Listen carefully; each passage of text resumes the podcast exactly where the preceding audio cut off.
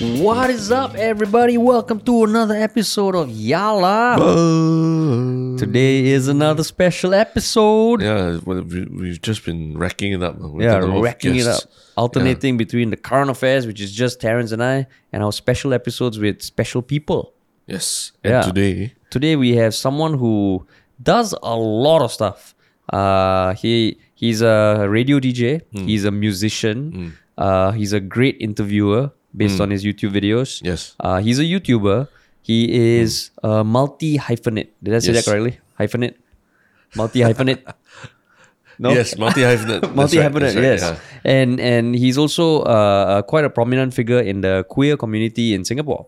So, Mm. and we would like to welcome Mr. Joshua Simon. Hey, thank you so much. What's much up, man? Yeah, for having me. This is uh I'm not sure if everyone knows the setup. This is immaculate. There's a, where we've we've got like a isn't this sort of like Hospital. a partition Yeah, for it's the hospital yeah. screen. Yeah, hospital screen. Yeah, so we mix we mix things up, right? we mix things up. Yeah, we're in an indoor room with a tent as well. Yes. It's like opening an umbrella indoor. exactly, exactly. It's an outdoor tent used indoors. And, and I'm looking at you and and there's a half naked version of you as well right behind you. Oh yes, Yeah, yeah, yeah. correct, correct. That's true. Half Yeah, naked, with yeah. like a S&M device. Yep. Yeah. Exactly. Okay. That's how we roll. So we are multi hyphenates as well, just Yeah. in very different ways. uh. in different ways. But but but I Different mean, if, if this if Joshua's voice sounds familiar, it's because you probably have heard it uh, somewhere on radio before, lah, right? Somewhere on radio, somewhere yeah. on radio. Somewhere on radio, somewhere on very, Spotify. A very soothing, a very soothing voice that helps, uh, you know, in a good way, uh, helps people uh, calm down and you know.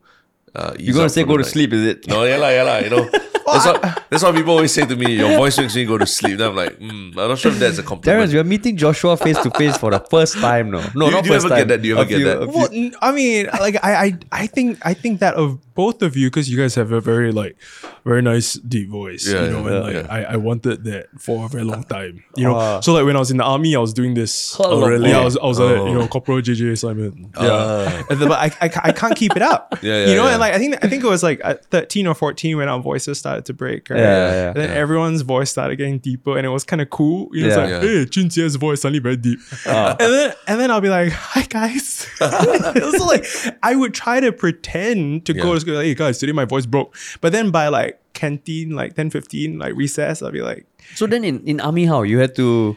You, it was on and off. I would try to like kind of mask it for Yeah. a while and then Were you, were you in uh, the music and drama company? I was not. Oh, you were not. yeah, I was in the Oh. film unit. So I Oh, the studied film, unit. which was incredible. So I did a lot of video edits, like Oh. corporate Wow. videos and stuff. That's pretty crazy because um, yeah, most of the time when, when we talk to artists and all, a lot of them went through the music and drama company, right? So.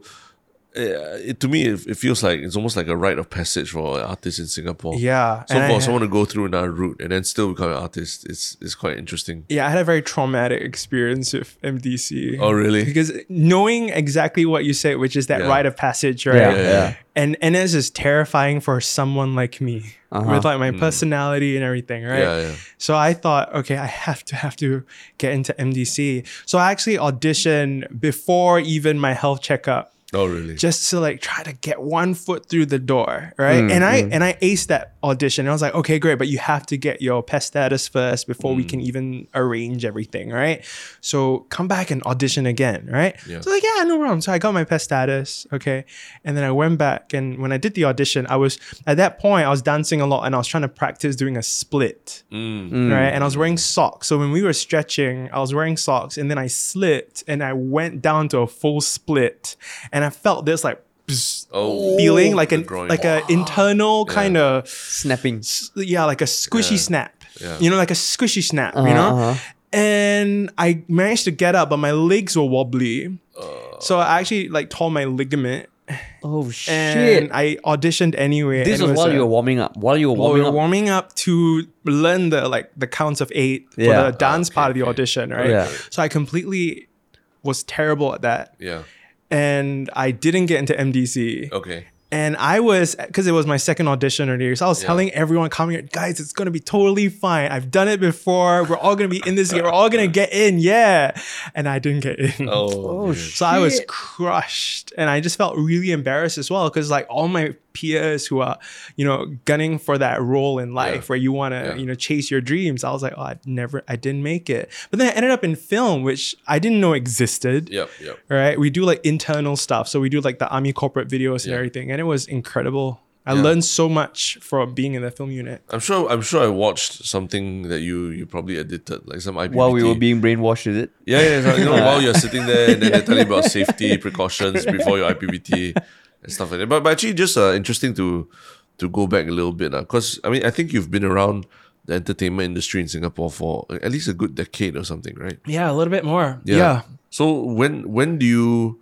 wh- wh- when's the anniversary? Like when when was the when was year zero? Oh gosh, I don't know, man. Honestly, like I've loved the stage since I was a child. Okay. I remember we had this.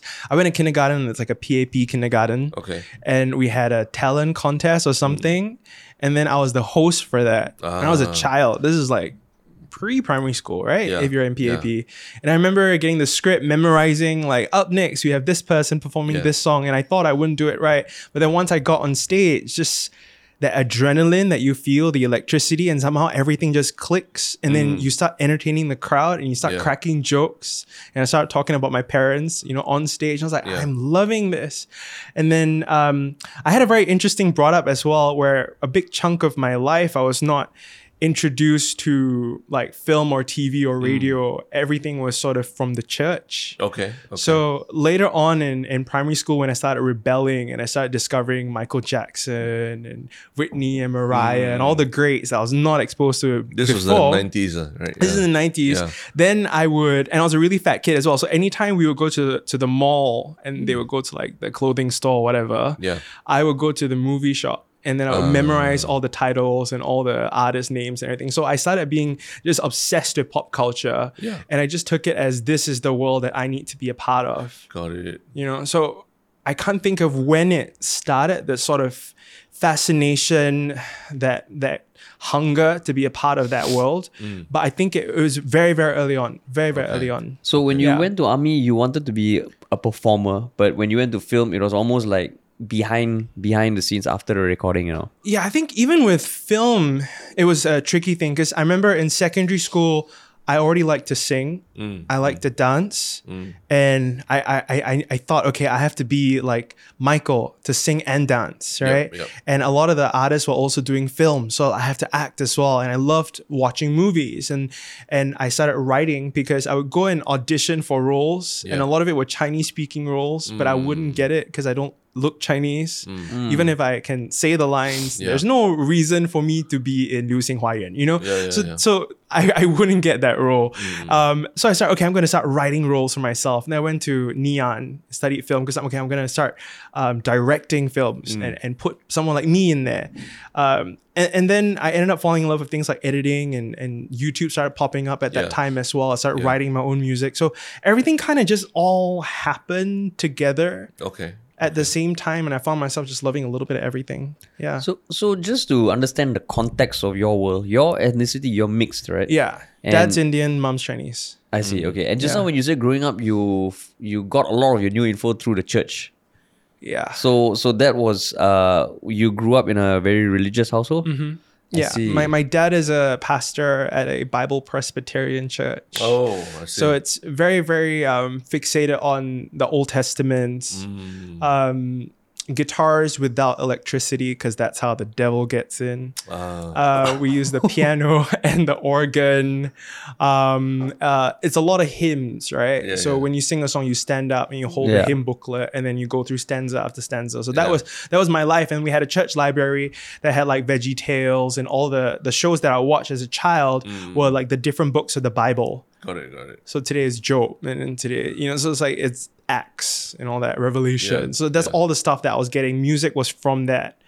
Yeah. It's not even like Hillsong, you know. It's like Mm. it's like really like like chamber music kind. Yeah, yeah.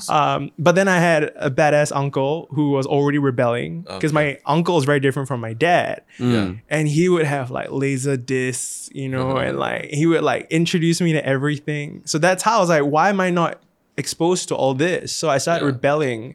and I started hanging out more with my uncle. Yeah. And then he would buy me CDs, you know. And that was at what age? that was in primary school. It must have been primary school, secondary school that period. Primary school was the most fun because that was when I was anytime there was like a birthday or anything, I would just call my auntie and it came, can you get me the J Lo album? yeah, the Jennifer Lopez album. Mm-hmm. yeah, Give me yeah. Janet Jackson, Kylie Minogue. So there was people would pass cassettes and the Walkman. No, the Discman, like CDs. Discman. Yeah, yeah, I had a Discman. Discman Dis- and Discman. ah, so I was just obsessed with it. And I used to like burn Yeah. CDs as Yeah, well. I yeah, used to make mixtapes for like my friends. Yeah. So so at what age? Um, because I know before the podcast you were telling me that your music ties in a lot with your identity as Yeah. uh, as an individual and your sexuality and all. So growing up, at what point did you did you realize your your sexuality? Okay, so sexuality for me has always been a very tricky thing. It was definitely a journey. I, I mean, I won't speak on behalf and and say it's sort of my experiences is.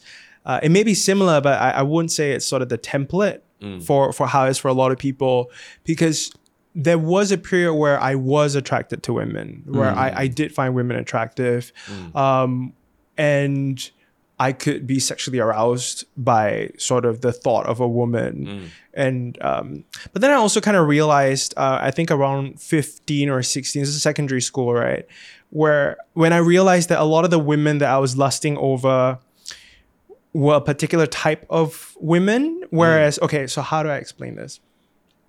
It was the big tits, blonde. It was Pamela Anderson, Baywatch, because Got she was got like the it. Yeah, biggest yeah, star, and it was Trish Stratus from WWF Yep, mm. yep. you know and and when it came to crushing on the girl in class it was the girl that every guy was chasing after. And i barely knew the girl Yeah. but i just liked her because that was what all the guys wanted right? So i started realizing like i started questioning things about myself like how much of it is because i actually like this girl and want to be with her how much of it is just because i want to be part of the boys i want to i feel so weird and disconnected from everyone else and i just want a friend and actually you know i just want to get the girl and it's more of a trophy or to Yeah. show everyone that i'm part of your gang you know i'm part of the apex you know and so it, it was I, I started questioning these things and i also Mm. started to realize that i liked spending a lot of time with with w- w- how do I put it? Mm, like I had a couple of guy friends that I started Yeah. like crushing on a little bit, Okay. and I started like feeling more comfortable being myself with them. I started Mm. feeling like I connected better with them Yeah. Um, and my first couple of sort of sexual experiences happened around that time as well where it was like what just happened was it like you know so it, it was very very confusing for me and and i we at that time the early 2000s we didn't get a lot of representation Yeah. um, whereas for today, it's definitely much easier. You know, if I was 15 years old today, um, uh, I can find a way to bypass the Netflix parental rule, you know, and, and find something for myself. Because Glee came out when I was in like poly, like 17, Yes. 18 years Yes. old. Yeah. And that was already groundbreaking, that Kurt character, right? Yep, yep. But before that, there were already so many great shows. It's just that it couldn't enter Singapore Yeah. where I remember some of the earlier seasons of RuPaul's Drag Race, I had to smuggle it in through um, from JB. We used to buy a lot of pirated CDs, right? So Yeah, I would yeah. buy like RuPaul's Drag Race and then take the disc out and then put it into like the X Men, X Men Two, really? United, and like put it in the slip and then bring Yeah. it back to Singapore. I Yeah. remember doing that for Brokeback Mountain Yeah. Yeah. and that was like already like oh my gosh i'm watching a gay film you Yeah, know and and and it seemed to be critically acclaimed that year right Yeah. so it, it was it was a journey for me to to learn to understand what i was feeling Mm. sexually and also when it came to sort of intimacy and to who I am and and it's a long process and it, but it began around when I was like 15 or 16 I think Mm. I yeah see, I see.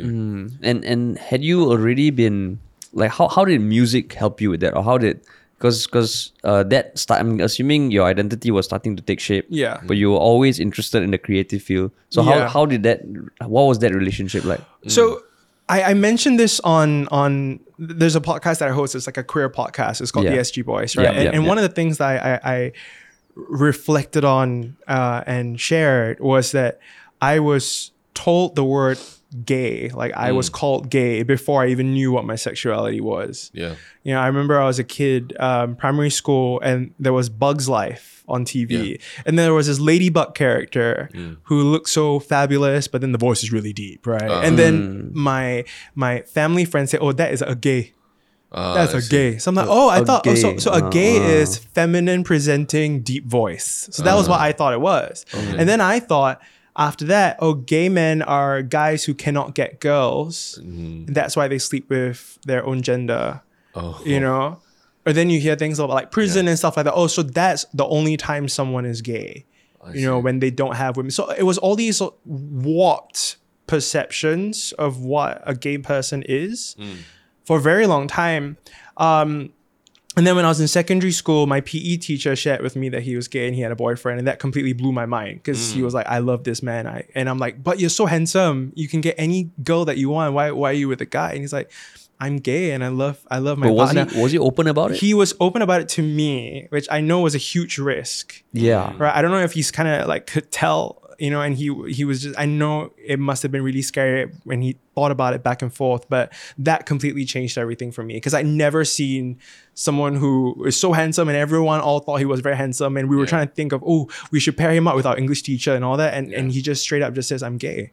You know, and, and that mm. took balls for him to say that in the early 2000s. Yeah. But, but he he revealed that to you. he in, revealed that to me. Like in what kind of setting? On, or on like- MSN. Oh, MSN. I was like, oh, how, how does 'Cause we were like- like a bit of PE. We were, by the way, guys, not sure if you can tell. Okay.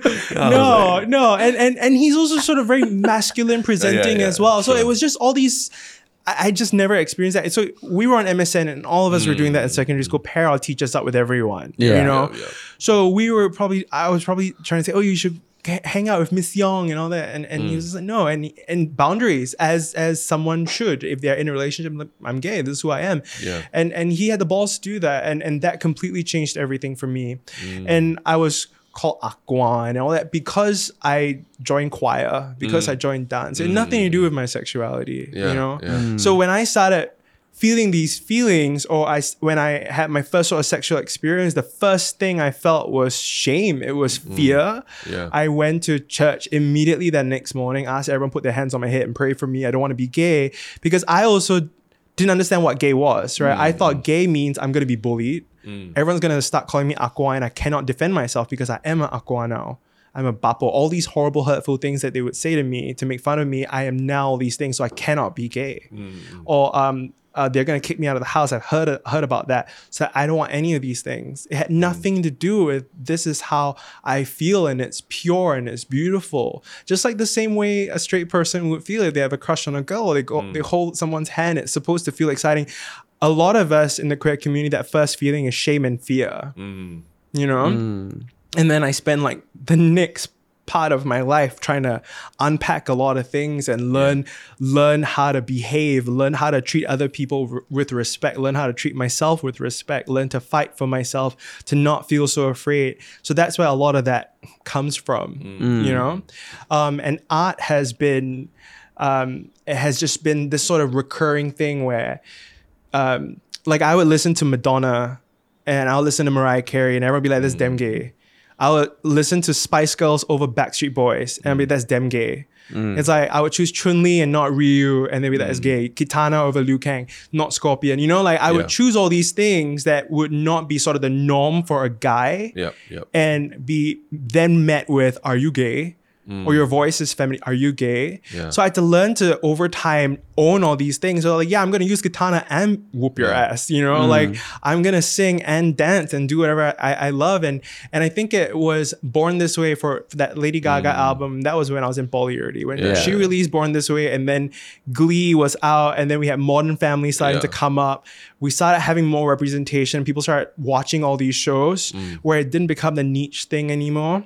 And RuPaul's Drag Race also over time became bigger and bigger and bigger. I started owning owning it and and Yeah. just having a blast and just dressing up when I wanted to dress up. And I wasn't the only one. There were so many people Yeah. uh, who are queer and they started like dressing up wacky and freaking people out with their outfits and owning the freak in them during that period, Yeah. that that era as well. Sorry, just to go back a little bit. Uh, um, Sure. your school was it an all boys school or was it a mixed school?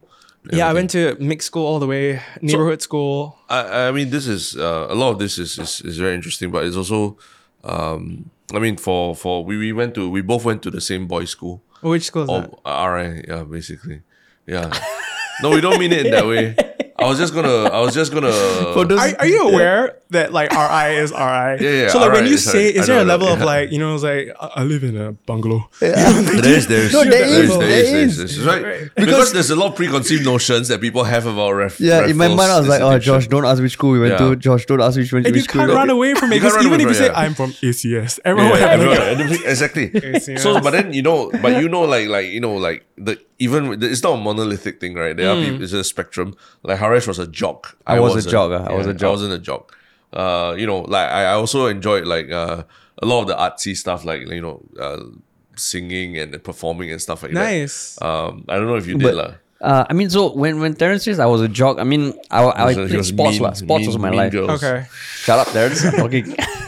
but Yeah. but there were certain things that the sportsmen used to do about how this table is only for guys, no girls can sit here and all. Mm. And I look back, I'm like, oh shit! And I, I like that was that was the world I was living in. like. Yeah. So But I- that, did that shape how you thought about uh, you know, the gay people and everything? Uh I think the the like gay people was so far out of my you know actually there were people in my school in my batch that people used to say oh you know a bit gay a bit uh, aqua and all that. And yeah that totally did shape it. But I don't know whether it's just that jock culture or generally the entire class culture. Because back then it was still it was still taboo lah, Late 90s, right? It was still taboo and but I would say being in that circle, yeah, lah, I was like, oh, we are the men, you know, people in drama and all, ugh, you know, we are the men. And I look back and I'm like, oh shit, that was a. I'm I'm glad along the way I've been exposed or like uh and just even even the times have evolved also lah.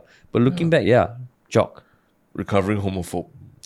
Fuck you lah. So so this is also the problem in media. You know, people take one thing and they extrapolate and like, oh, because that was my my my state of mind, I probably went to being a homophobe and then come Yeah, back. I 100% agree. I, I think you you probably you probably said a lot of things that were hurtful, or you watched mm. other people. You heard a lot of people say a lot of mm. things mm. hurtful, and that was a period of time of where you were then. Yeah. Um, I don't think it.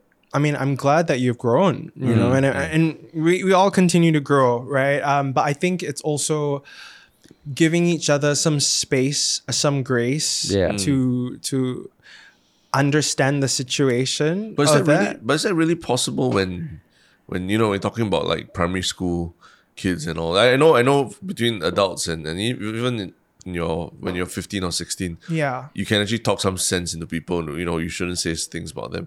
yeah. But like kids, like do you, do you think like kids today have it? Uh, they have it any easier? Oh, I think we underestimate kids. I think when we were kids, we didn't know we were kids, and, Yeah. and we had thoughts and we had opinions, and but we were constantly told that we were not smart enough to understand. Mm-hmm. Mm-hmm. I, I I genuinely think that that kids are that can be really bright mm. and and really intelligent and and very very creative as well. And I and I like when I think of your sort of situation with being one of the boys, and it, mm-hmm. you learn the culture based on how how it is everywhere Yeah, else, yeah, right? yeah. And because you guys are a certain way, and if you're uh, praised as a certain way, like, oh, you guys are so tough and you guys are winning stuff for the school, you guys are prized and important, Mm. um, then anyone who is not like you guys then becomes lesser than. Yeah. And to make yourself feel even taller, you make them feel a bit shorter. Mm. You know, so so I understand that, and I think a lot of me learning about life and, and, and trying not to hold a grudge against someone like you like you probably Yeah. would have bullied me you know Yeah, if i was yeah. in school with you I mean,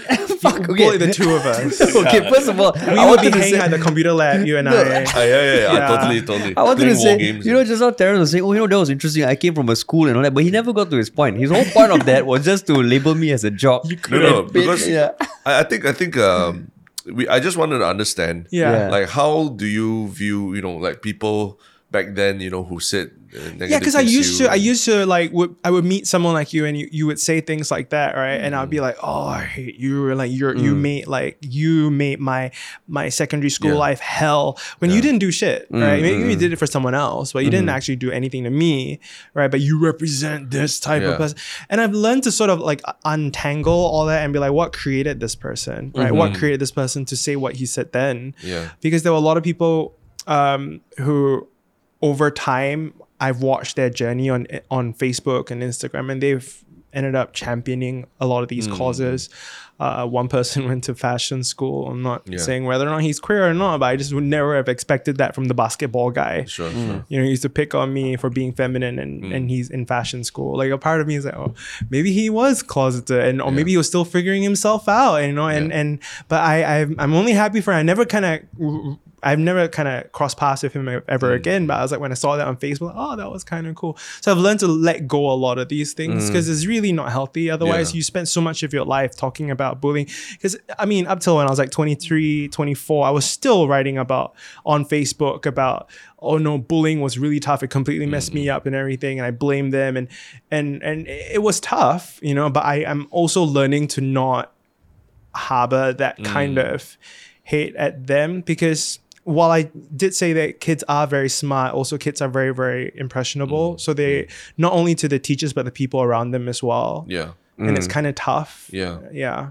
So, so do you do you feel a sense of um, do you feel that sense of uh forgiveness for older generations of people who live in Singapore today who still cling on to rather outdated beliefs, uh, even though everything points otherwise. Well, there isn't anything to forgive if they're not kind of apologetic or, you know, if Okay. they're reaching that point of, I understand and, and I kind of want to seek your forgiveness, right? Mm. Um, but I, on my own, I just try to understand what created this person, right? Mm. So I'm, I have been for the past year and a half, uh, been listening to voices that, that wouldn't be very popular based on my belief set you know like listening to um, people like candace owens or ben shapiro We're talking about right wingers, conservative uh, commentators. yeah, and and Kaitlin Bennett, Mm. where, where all of these people would be like, "Why? How dare you? How? Why? Are you li- oh, they're so gross. They're so Mm. homophobic. All this and that. They've said so many like problematic things. Like, they, yeah, they say problematic things to you, but they also have a following that agree with them. Yeah. And I want to understand what their perspective is, right? Because as a gamer, you you're a gamer, right? I kind of Yeah, assume yeah, that you're a yeah. gamer. I just could see He's you gamer. gaming. now. Yeah, I'm sorry. Yeah, yeah, absolutely. Yeah, yeah. I, I, what, right, yeah. kind of, what kind of gamer are you? Like a PC gamer No, no, console, gamer? Console, yeah. Can you, can you high five me? Yeah, yeah, You're, you're not like a Mobile Legends. No, kind no, of no, gamer. not mobile, You're just like a pure proper console, like yeah. triple A games. Yeah, yeah, triple A Okay, You're my, games, you're my guy. Can I, can I just say for a kind of- Yeah, podcast that's talking about no labels and no judgment, you just label me a jock, you just label him a gamer. Uh, but I yeah. guess that's that's part of human nature to a certain extent. Oh, yeah, Right? for sure. It's, it's it's it's a very lazy thing to do, but we're very lazy people, and yeah, yeah. and sometimes I mean, uh, And, and I think like what you said about understanding people who disagree with you, I think sometimes there's a bit too much focus on this utopian ideal that everybody will get along, nobody will be bigoted, nobody will be discriminatory, nobody will be kind of like lazy in Yeah. thinking. But that's who, who humans are. And I think it's very important that everybody understands that. lah. But so what what caused that that change? You said around 23, you were still writing about online bullies and, and, and you know people like that. What what caused you to just decide to Oh, the the that- change was was recent. Ah. I feel I feel like only in the past couple of years have I started to understand myself and and learn to just let go a lot of things. Mm, Uh, only in the past couple of years, like three years, Okay. three or four years, I would say. Was it was it related to that that particular um viral incident? Yeah, About the a little bit. Yeah. Can we, Yeah. Harish? Let's give us the rundown. The rundown. So The I know, historical like we covered this on a podcast previously. I will bring up the podcast number in a bit. But eh, from what I recall, you were slated to give a TEDx talk. Yeah. Right. Um. At which institution? This is at Singapore Poly. Singapore Poly. And on the day of Um, The night they- before. The night before, they told you after they had seen your plan talking points, they told you to leave out the stuff that that relates to the queer community or LGBT Mm-hmm. issues, and then you decided to pull out from the whole conference because you didn't want to kind of water down what you wanted to say, lah. Yeah. And I remember you saying that you didn't want that to set a precedent for future speakers, Mm-hmm. right? Um. So so so what about that? I know it it went quite viral. It was quite talked about. We talked about it on the podcast. Yeah. But what was going through your mind when that whole thing happened, and how did it how did it shape, like what you just said, like that change? I didn't see it coming, but I mm. also kind of saw it coming. Mm. It's a very strange, kind of weird place to be in. So just to give it a little bit of context, right? So I had a like a big breakup the year before, but it, for me at that point, it was the lowest low of my life, right? Okay. Because I had met someone, fallen in love, wildly in love, and after being single for so long, you meet someone who completely sweeps you off your feet. You're just like, oh, this is finally here. But I was also, it was also linked to a lot of my insecurities where I thought I was going to be lonely forever, or I thought I cannot get this kind of person. Uh, I'm, you know, like I, I thought I had such low self esteem and value for myself as well. So a lot was riding onto this relationship for it to work. And then when it ended abruptly, it completely shattered me. And I, was struggling with my mental health at that time as well, with uh, suicidal ideation, with PTSD, with anxiety, like a series of things. And I was on this journey of of working on myself as a response to that. It wasn't like I'm gonna start doing yoga. It was I'm on the floor, I'm crying, I need something to shut my brain off. So I start typing what I'm feeling on Google and then like a TED talk comes out. So I start watching all these TED talks and um Brene Brown, you know, um and um I started like listening to them and on long walks and, and it would inspire me and I thought, you know, someday maybe I'll do a TED talk about all the things that I've learned. And I would journal everything. Um, and then I got asked to do a TED talk, right? So um, I was sharing what I was feeling and experiencing and reflecting on very openly on social media. And, and there was a student from Singapore Poly who saw that and knew what I was talking about and said, We would love for you to do a TEDx because we're actually Yeah. organizing one. So I thought, Oh my goodness, I have always wanted to do it. And now I guess it's time. And if I can do it, maybe I'll convince myself that I'm okay now. Mm. mm. You know, sometimes you need that mm. climb. Once you're at that summit, you're like, I I actually kind of did it. I need to photograph this moment. So I was like, okay, I have to do it. So I spent time writing the script. I knew what it was going to be about. Because that bad day, that breakup was also linked to me coming out to my family, mm, but in a way that I did not expect. So what happened was the day that breakup happened, I also found out that uh, there was someone who was blackmailing my family Oh shit. trying to get my dad to not run to be the head pastor of the church. So he wrote a letter to my dad and all the elders to say that your son is gay or not fit because you cannot even take care of your own family. There's no way you can take care of this church. So that's how my dad found out that I'm gay and my mom Yeah. and my relatives because we're oh, everyone tell everyone. Yeah. So all that happened on the same day as my breakup. Oh. So it completely just fucked with my mind. Yeah. Right. So I wanted to share where I was a year prior and all the things that mm. I've learned and that growth and that relationship that I, I now have with myself and the people around me. And I did the rehearsal the week prior at mm. Singapore Poly, right? I had my script, but I was constantly reworking. It. I was constantly like, mm. should I put this in? Should I not? Uh, and you have to memorize all that, by the way. I'm Yeah, not sure if you know it. You have to memorize your TED talk. And I'm Yeah. Oh, there's no tele, like teleprompter. kind I of thing. thought, you know, I thought we like because some people they use the cards, but then my yeah, thing yeah. is that like, and I have that with microphones as well. My hand will start shaking. So even Ah, though I'm I see, super see. confident, like, hey everyone, but I'm like that, Ah, right? So I don't want a case of me doing this while I'm reading. Sure. Yeah. So I was like, I have to memorize, I have to memorize. So I did like a like a rehearsal the week prior. They liked it, but then the night before they asked for the script, and the moment they asked for the script. Having done radio for 10 years and kind of knowing what the mm. boundaries are when it comes to mainstream media platforms, I was like, I, I know this Yeah. is what's going on. So I didn't expect it because I I thought that, you know, TEDx is something that was not part of this whole red tape thing where I mm-hmm. can feel comfortable and I can share all these things. Yeah. Where because I didn't even share all this on Instagram. I didn't even share mm-hmm. what was going on with my family on mm-hmm. Instagram, right? But I thought TEDx, even if all this were to come out and my dad hears about it or the, the people in the church hear about it, there's a level of respect where, you know, he did it at a TEDx. It wasn't just a Facebook post. So I think we'll understand so I didn't expect that to happen for the TEDx talk, Mm. but I also expected that having done media for the past what 10 plus years, I know this is what's gonna happen. So I sent the script and then I texted my friend, let's go for a red wine. I have a feeling I kind of know how this is gonna go. And then they called me, well, the students called me and they said that, um, uh, is there any way you can take out the whole front part about the coming out story with Oh, your shit. parents and the breakup with the boyfriend? Can you say it's a girlfriend? I was like, I can't do that. Like, okay, like first of all, there is the Sorry, these were students who were yeah, so it's a student organized Mm. TEDx, right? Um, and so they asked if th- these were the areas that the teachers pointed out that Yeah. won't work on stage, right? So can you alter it? So I said like, there's one layer is I've wanted to do this because I thought this was this was me finally doing mm. the TED talk after listening to TED talks, right? Yeah. I don't want my first TED talk to be like this Yeah. you know, to remember it like that. And number two was how's this series about like embracing your true self when Mm. I can't like be mm. myself mm. and I have to lie about all these things Yeah, and yeah.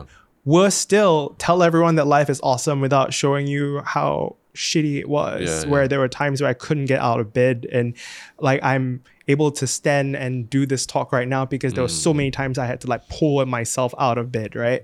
So if I can't show you that part, I'm not going to show you how life can be awesome. You know, Yeah. you have Mm, to go through the bullshit. Um, and they were like, "Can you not uh, maybe talk about the celebrities you've interviewed?" And I'm like, you know, I'm just like, I'm not gonna do that because I could, I, I, I can do that everywhere else. You Yeah, know, like, yeah, and this is not what I want to do this TED talk about. So I said, I'm gonna have to pull out if Yeah. if you can't let me do the TED talk that I've written Mm-hmm. and. You heard it, you know, and, and the students knew, like they were there, they heard the, But who the was talk. pressuring the students? So it was the, it, so it was the teachers Uh huh. based on what I heard from the mm. situation, Okay. right? And it couldn't have been the students because I was approached by the students Yeah. Yeah. So when the who students knew what was happening, who knew what this whole TEDx was about when they asked me to talk about this thing. They heard the story. They had coffee sessions with me where I told them everything that I was going through. So they knew everything. So it wouldn't have been the students. And they heard a rehearsal the week before oh mm. shit. right? And when I pulled out and then I performed at Pink Dot that night and I announced to everyone that I was supposed to do this TEDx today and this is what happened. And then it became this big viral story. Mm-hmm. A lot of the articles that came out after that was on what Singapore Poly said in mm-hmm. response to everything, which was that it was the sort of the students who felt it was a bit uncomfortable. The teachers didn't really have a say in mm. all that. And then I was just like, They threw the students under the bus. Yeah. and I didn't retaliate Yeah. because these are still students who still have to graduate Mm. and they're not gonna win this fight if I if I start going in and be like no no no actually the students were calling me on the phone saying this is what they're pressured to do Yeah. but they can't do anything Mm. But then on sort of the papers, I remember there was that mother- mothership article where it was sort of actually there was the students who were not uncomfortable. Mm. And That's not true. They hired Yeah. me. They wanted Yeah. me to do this thing. You know, they sat with me and so there's no way, but I was like, there's no way I can respond to this. And then mm. I, I kept going back to this uh, one line from Loving What Is by Byron Katie. And she was like, defense is sort of the first action to war. Where mm. like the moment you start defending yourself, you're going into straight out war with these people. Mm, and I just knew that okay, I'm gonna practice just not speaking anymore because I just can't, right? Mm. Because if I if I start going in, this whole thing was which was supposed to be a beautiful memory, you doing a Yeah. TEDx is gonna turn into something really ugly, and I'm gonna remember it like that. So that was it was only that point that I broke down where I started like feeling and I started crying because I was just like I didn't think it would take more work. You know, I just thought it would be like I did the work already. I, I did the healing, you know. I'm in a place now where I can like publicly like stand up and talk and then now it's like I still have to go through that. So I was in a really raw state at that point. And then after that, um, when I just started pulling away for a while, um, and I spent more time with myself, that's when I felt like ever since that period, I feel like I've grown. I feel like mm. I have. I'm a lot more conscious about what I experience. I'm a lot more understanding with people. I want to hear different sides. And I brought up the whole gamer thing just now mm, because we as gamers know that if you want to fight a monster, you have to understand the monster, Yeah. right? Especially if you're a Dark Souls, Soulsborne person, you oh, need to study the monster's moves, right? yeah. So, how I've learn to do that is to hear all sides and be mm. a little bit more understanding with how everyone is going through and try to understand what created this Yeah. situation. So even with this TEDx thing, what created this system in place? Mm. Because if you actually look at sort of section 377A that criminalizes sex between men, which is what mm. we're repealing against here in Singapore, in public or in private, gross indecent act, right? Um, none of it sort of says anything about like discussions on gender identity mm, mm. or it doesn't actually directly affect say lesbians or trans people. Yeah. right um why so it's it's just the act itself but then there are all these yep. trickle down effects. Mm. This gray area that queer people then exist in where there are no positive portrayals of lgbtq plus people on media. Where if um, a film like Love Simon, which is a PG 13 film in America, is R21 here with no sex scenes whatsoever, one kiss, Yeah, right? It's yeah. R21, and magazines, newspapers, TV close their marketing doors to you because it's an R21 film that they're promoting to a general public, which is supposed to be all G or PG content. We're pretty much being scratched out. Yeah. You know, or if you look at the Our Boys to Men poster and there's one guy doing this at the far left, you know, Yeah. where he's okay to be a bit more flamboyant and to be sort of the jester, the joke, Yeah. if it's on us, but we cannot hold hands with another person. We can't be human that way. We can't express how we feels, even though it doesn't actually break that section 377A law. Yeah, But there are no yeah. positive portrayals or how sort of like drag culture has been appropriated um, through uh, when you think of Liang Ximei, Liang Po Po, and all that, or some of the Mm. early representations of drag on TV, but none of it is kind of attributed or goes back to the community, or we will have actual drag queens Yeah. um, on TV. So it's it's a lot of these things that I started sort of noticing and feeling and being a lot more conscious about. And uh, there are many times where I feel that fury, that anger in me, and it's at that time where I need to like and be like, mm. what created this? Mm. So you still feel that? Uh, all the time. Mm. All the time. I, I- I think even with and this is just sort of with sexuality right? I mean we we had that discussion recently with another bout of that racism thing in singapore right? And and even when all that stuff happened uh, a couple of months ago It's almost you have to be more specific which racial event happens so Yeah, often yeah. nowadays. It's like and and chances are it's happened a lot, right? Yeah, and it's just yeah. that people feel like they get a better sense of justice when it's on social media compared to say calling the police, right? Yeah, Because then yeah. now it's like a proper discussion because of that viral video compared to say how would it ha- have happened if if say they went to the police, what would have happened, right? Would we have had this discussion? Would we have known about it even, right?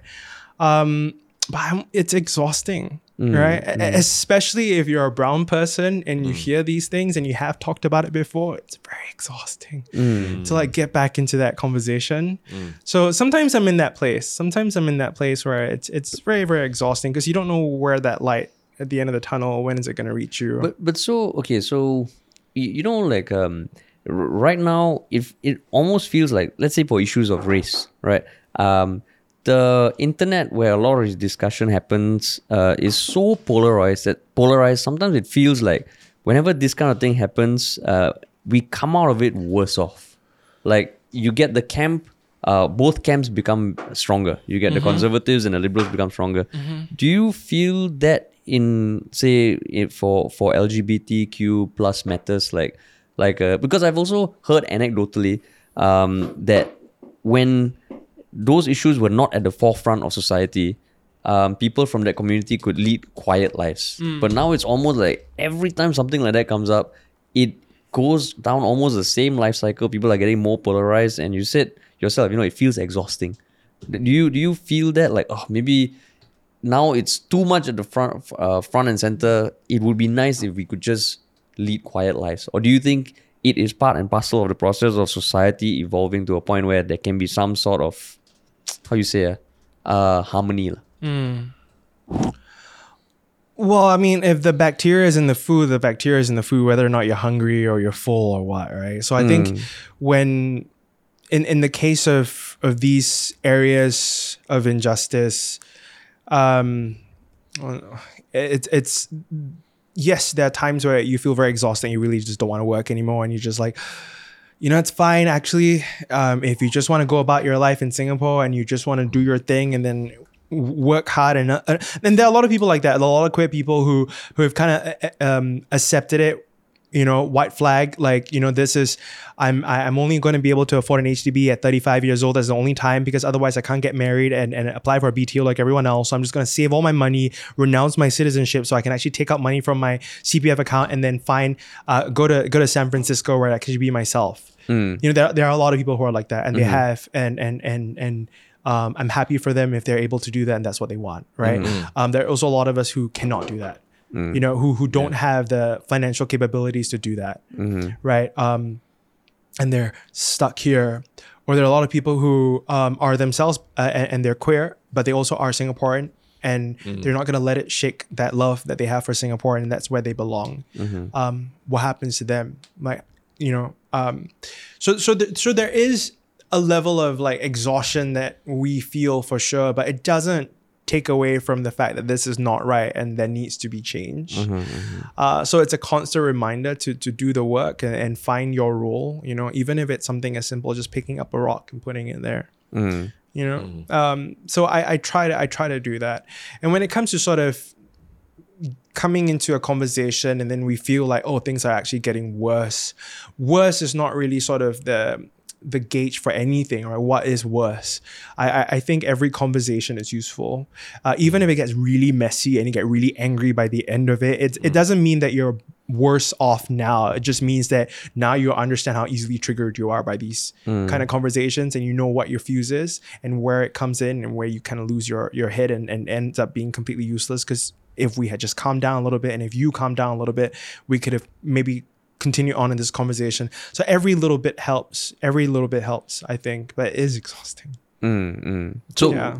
so No, so uh, where are things at with uh, the family since since that uh, the big bust up and, and everything? Um, where are things with the family? Um, when,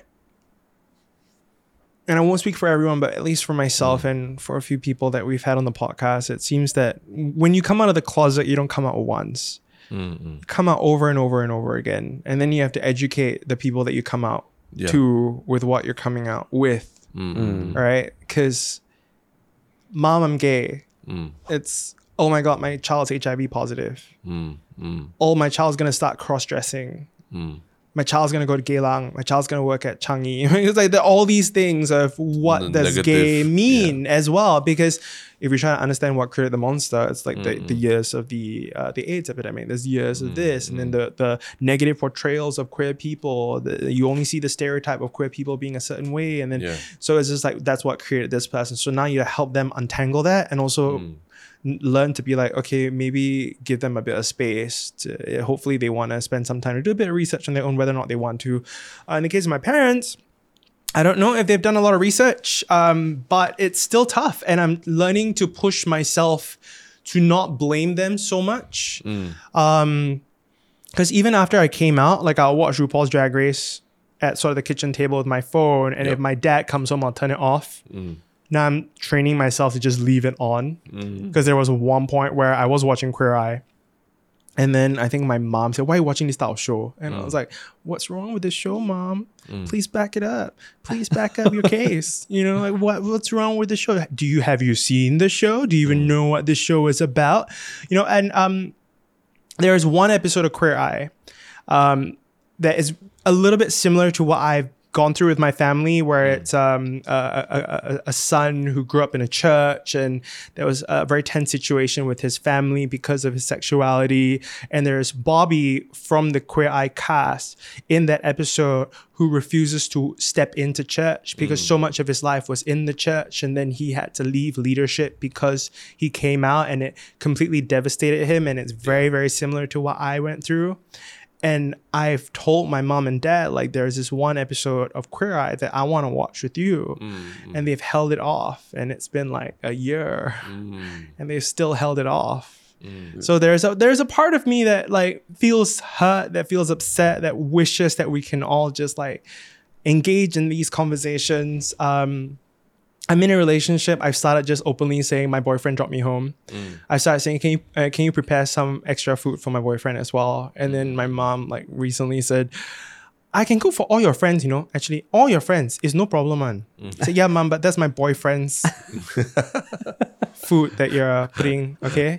All your friends, don't say this of thing. Don't say this of thing. This is Why? Can, can be all friends. You know, so so there are all these little things, but I'm also yeah, yeah. learning to understand that you know it is hard for them, and I don't know what they're going through as well, and what shapes this term gay for them. Yep, yep. Um yeah, And and uh, I'm learning. I'm learning to be okay Mm, with. I came out and I thought everything's done, and it's not. Just like the TED Talk thing. Mm. There's still more work to be done. There's still more to experience. Um, yeah. I mean, Queer Eye is a is a great show. I, I, I enjoy watching it as well, and even just as a you know a straight man as well. Yeah, yeah, yeah. There are a lot of like good lessons in there. I felt I was like, whoa, this show's actually a lot deeper than I thought it would. Be. And you know, the, the the strange sort of statistic is there is a larger audience um, of straight people, or I think more specifically like women, straight women who follow RuPaul's Drag Race Mm, yeah, and yeah. Queer Eye than actually queer people. yeah, I actually took a long time before I started watching Queer Eye or RuPaul's Drag Race because there's Mm. also that sense of shame that you feel and that sense of fear as well with content from your own community and what it will bring out of you. Mm-hmm. Um, so so it's it's it's true. yeah, Yeah. yeah. Have you seen it? Yeah, yeah. It's good, right? Yeah, it's Yeah. good, it's good, it's good. Great. life I'm happy. lessons. Like this is one great level as well. That you're able to like Yeah, very confidently be like great. I think the first I started watching Queer Eye in Japan. Like they went Yeah. to Japan and that was fucking great because Japan as a country is so interesting. Yeah. And then they go into people's homes so you see the Japanese culture.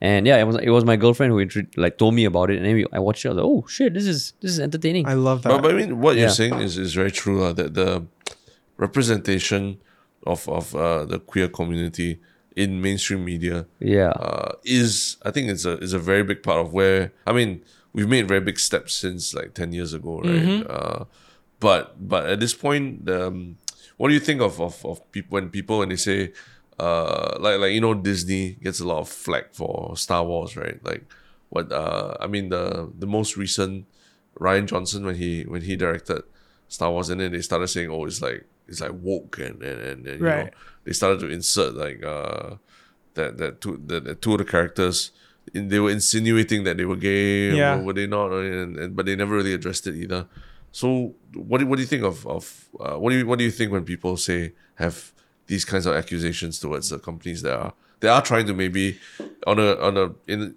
I mean in all fairness maybe they are trying to just have more diversity on screen lah. Yeah, um, I think Netflix in general has been criticized for that. yeah Mm. yeah uh, where they're like their Netflix culture is to just throw and pepper queer mm-hmm. characters like Salt Bae queer characters all over their shows, Yeah, right? yeah, yeah. Like mm. random queer characters show up, right? And their mm. response to that, their actual response to that is they've always existed. Like mm. queer people have always always existed in all these different spaces. They just haven't been comfortable enough to just be themselves. And we want to start opening up these characters for that to mm-hmm. happen as well yeah um, and and and I love that, and and I I I see um, how that has helped as well. Even with sort of even my dad, right? He would be on Mm. Netflix watching a show that he would not expect a queer character to be in there, and then Mm. that person happens to be queer, or they have a girlfriend or a boyfriend of the same gender, and then like he's forced to look at that and forced to be like, oh yeah, actually that guy is a cool character, Mm. you know, and and, learn to untangle some of these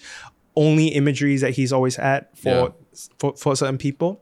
So so that has been helpful. Um, But I think most importantly, I think um, representation is very important for um, our own community. It's there's an outward level of activism and there's a huge inward effect as well. Because even for RuPaul's Drag Race, there are a lot of queer people who don't want to watch RuPaul's Drag Race, right? Yep, yep. Um, I know a lot of a, a lot of guys who are like, "Oh, it's too feminine for me," as if it's gonna take away any kind of masculinity from you. Um, and uh, the truth is, I I said those things as well because, and it was not that long ago when I said those things. Where I refused to watch RuPaul's Drag Race because I thought, you know, um, they're very different from me, these drag queens. And if I start watching these shows, what if it makes me more feminine? And what if it unlocks that thing in me? And I, what if I accidentally start liking, Yeah. uh, like accidentally, what if I actually start liking drag and I want to try doing it, you know? Or um, I think if I'm caught watching RuPaul's Drag Race, they're going to think I'm like them. So there's that level as well. And I've learned so much from watching RuPaul's Drag Race. And mm, mm. I now look at drag queens totally different. And I go to drag shows when, when they have nothing to do with RuPaul's Drag Race as well. And I've learned to like appreciate and, and understand their art a mm. lot more.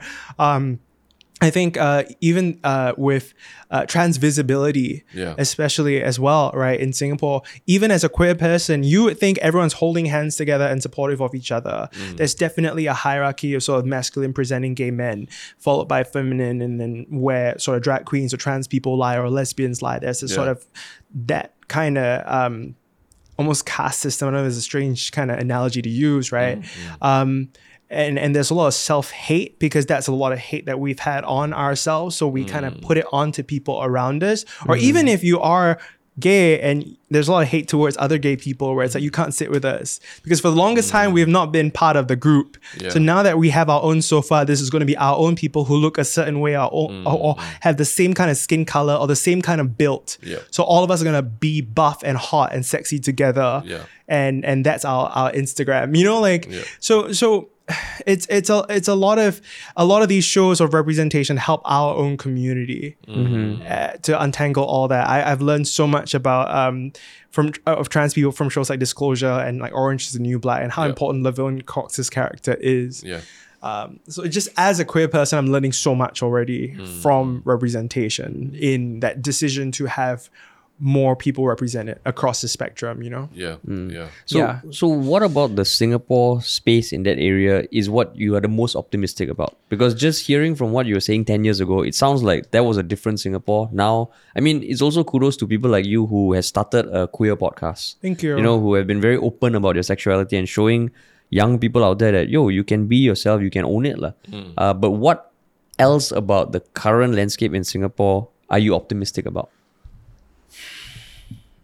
I think in general, people are in Singapore, Singaporeans are realizing that they have a voice. Mm, mm. They've always had a voice, right? They've always had a voice. Um, and, and, as we're using it, I'm hoping that people will also understand their responsibility in using your voice as well Yeah. because you can look real stupid mm-hmm. Mm-hmm. and it- it's going to be really hard to defend your character when your voice is is written out and it's Yep. tweeted and it's going to stay that way forever. Not that i like i don't believe in cancel culture. I, I believe in rehabilitation. I believe in like like i've talked about throughout this whole episode about trying to understand what created this and how we can all improve and get better right?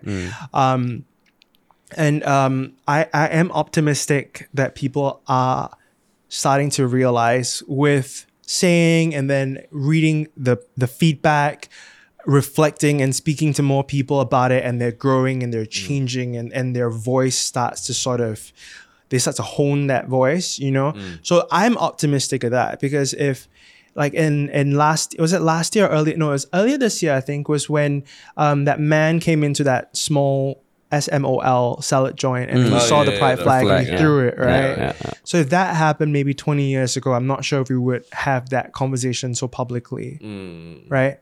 But that is happening now because a lot of people who used to think they were alone in whatever anger they were feeling that this is wrong, now they're actually supported by people who be like, yeah, that that's right, that is wrong, and I'm gonna stand with you and I'm gonna amplify what you just said, mm. right? Where now we can call out all this bullshit. Um, so that makes me optimistic that if I were to walk out and someone throws a slushy at my face, Glee style, and and I go to social media and be like, this is what happened, and this person called me the um, like a gay slur, I know someone is gonna stand with me, and I and I can believe that something can actually happen. You know, I I'm that makes me optimistic a little bit. Um, when it comes to representation, I'm not so sure yet Okay. But we are now able to get our resources when we need them, mm. right? If we mm. want to watch a Queer Eye, we'll find a way to watch a Queer Eye. Mm. Um, it's on YouTube as well. It's on Facebook, Instagram. We can unfollow one account and follow an activist, and that's it. Um, and and we can have positive representation out there. It's readily available for you. So that part makes me optimistic. Another great one is I've been doing a lot of interviews for students for their projects. And I get students who are like, "Hi, I'm doing uh, uh my, my group project is LGBTQ plus representation in Singapore in the media." Yeah. I'm like, "You're doing that in poly, like in secondary school as well?" And he's like, "Yeah, yeah, yeah." And like, does your teacher know that you're doing this topic? He's like, "Yeah, 100." percent I'm like, Oh wow. Oh, wow, shit, that's can cool. you send me an email and CC your teacher? And I was like, yeah, yeah, sure, no problem. And I'm just like, whoa, like, and also like from my own school, like Ngee Ann Poly as well, and they're doing this as their group project. Like, I would have never done this Yeah. like 10 years ago, when 11, 12 years ago, when I was in school. We would have never had the balls to do something like that Yeah. and now you're doing it. So that that's a very clear representation that that like um that indication that progress is happening. So so how does Yeah. all that influence your music? Because I mean the the seed of this podcast uh, came about because you are releasing your next single on 20th August. Yeah. Right. And I know like just based on your previous album and the name of your next album, which is Sissy. Sissy. Um, and you mentioned just also it, it does factor into your music. Yeah. So what is this upcoming single about and what does it reflect about the current space or, or mind that you're in? lah? Yeah, I, I I've kind of always used the pronouns that felt comfortable for me. If I'm singing about a guy, I use he.